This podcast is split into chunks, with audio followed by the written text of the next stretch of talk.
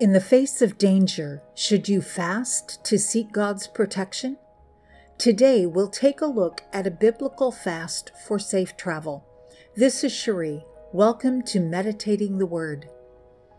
It's day six of our 21 day fast. Let's read our foundational scripture for this series, Mark 9 29. Jesus said, This kind can only come out by prayer and fasting. This tells us that sometimes fasting is required. Today, we're going to talk about fasting for divine protection. We'll look at an account of fasting in Ezra 8. First, a little backstory. Israel was in exile. The temple in Jerusalem had been destroyed, along with much of the city and its walls. Ezra is being sent from Babylon to Jerusalem King Artaxerxes has made provision for silver and gold, bulls, rams, and lambs, as well as grain and drink offerings to offer on the altar in Jerusalem. Let's start reading in Ezra 8:21. There, by the Ahava Canal, I proclaimed a fast so that we might humble ourselves before God and ask Him for a safe journey for us and our children with all our possessions. I was ashamed to ask the king for soldiers and horsemen to protect us from enemies on the road, because we had told the king, The gracious hand of our God is on everyone who looks to him, but his great anger is against all who forsake him. So we fasted and petitioned our God about this, and he answered our prayer.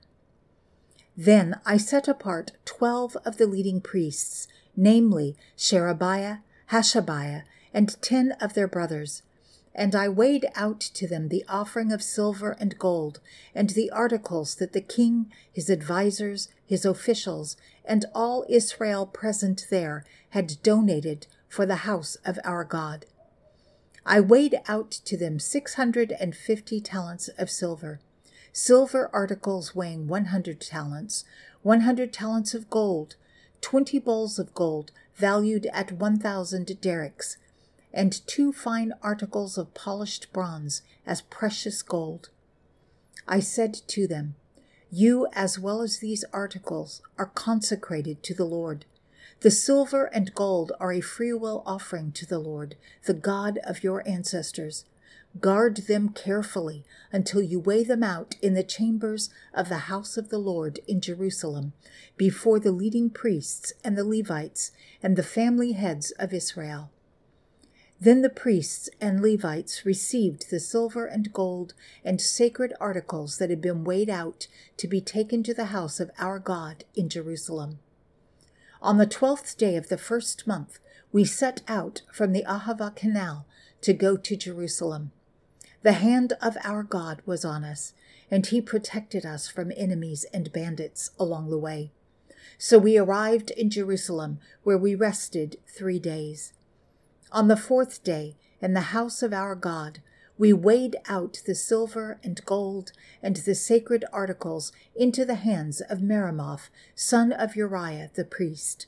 Eleazar, son of Phinehas, was with him, and so were the Levites, Jozabad, son of Jeshua, and Noadiah, son of Binnui. Everything was accounted for by number and weight, and the entire weight was recorded at that time. Then the exiles who had returned from captivity sacrificed burnt offerings to the God of Israel twelve bulls for all Israel, ninety six rams, seventy seven male lambs, and, as a sin offering, twelve male goats. All this was a burnt offering to the Lord. They also delivered the king's orders to the royal satraps and to the governors of Trans Euphrates, who then gave assistance to the people and to the house of God. Okay, I find it a little humorous that Ezra was embarrassed to ask for a guard because he had bragged so much about God and his favor and protection. Nevertheless, they fasted and prayed, and God answered their prayers. Even though they were traveling through a dangerous area with great wealth, they arrived safely in Jerusalem with no loss of people or provisions. Truly, if there was a time to remind you that fasting doesn't move God, but places us in a position to receive, this is the time. We are no longer under the old covenant. In the Old Testament, you will see a lot of prayers for protection, deliverance, salvation, all things that have been provided for us freely under the new covenant. Does that make fasting for protection obsolete?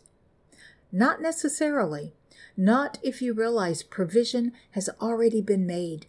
As believers, we have a covenant of protection, but if you are fearful, fasting to shift your position from one of fear and worry to one of trust can be a great idea.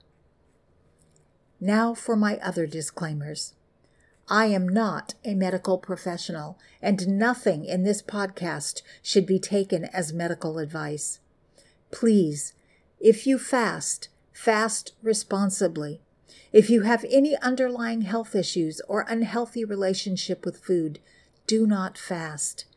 And if you are going on an extended fast, it's a good idea to check with your doctor first.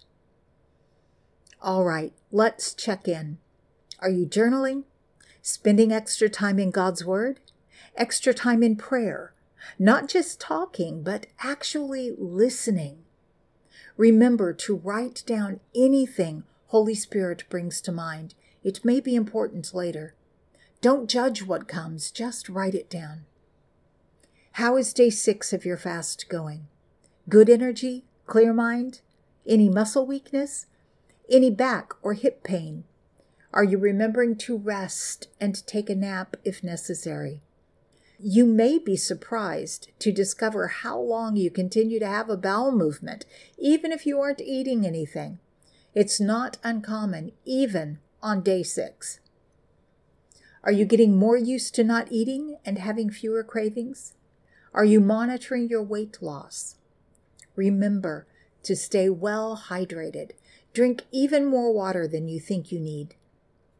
Here's how I'm doing I'm down another 1.8 pounds. I continue to drink a gallon of water a day and get in 10,000 steps, but no strenuous exercise. My energy is great. My hip pain disappeared, but I continue to have some upper back pain. I just use my back roller a few times a day. I'm spending lots of time in the Word and in prayer every day. All right, let me say a prayer over you. Father God, we come before you thankful that we have a better covenant with better promises. Thank you for your unwavering covenant of protection. In a world where uncertainty and fear often prevail, your promise of safeguarding us is unshakable and gives us hope and peace. You are our refuge and fortress. In your hands we find safety and strength. You are our shield and bulwark, a steadfast protector in times of need. This promise, so generously given, is a testament to your unending love and care for us. We are humbled and grateful for the countless ways you watch over us, both seen and unseen. In moments of danger and vulnerability, your presence is a comforting assurance that we are never alone. Your angels encamp around us, guarding our steps and guiding our paths. Father, help us to always remember the power of your protective covenant. May it strengthen our faith, especially in moments of doubt or fear. Teach us to lean on your promises, trusting that you are our defender and the ultimate guardian of our lives. We offer this prayer of thanks in the precious name of Jesus. Amen. Thank you for joining me on Meditating the Word today. This is Cherie, reminding you that you are in my prayers. I look forward to seeing you again tomorrow. Until next time, be blessed and be a blessing.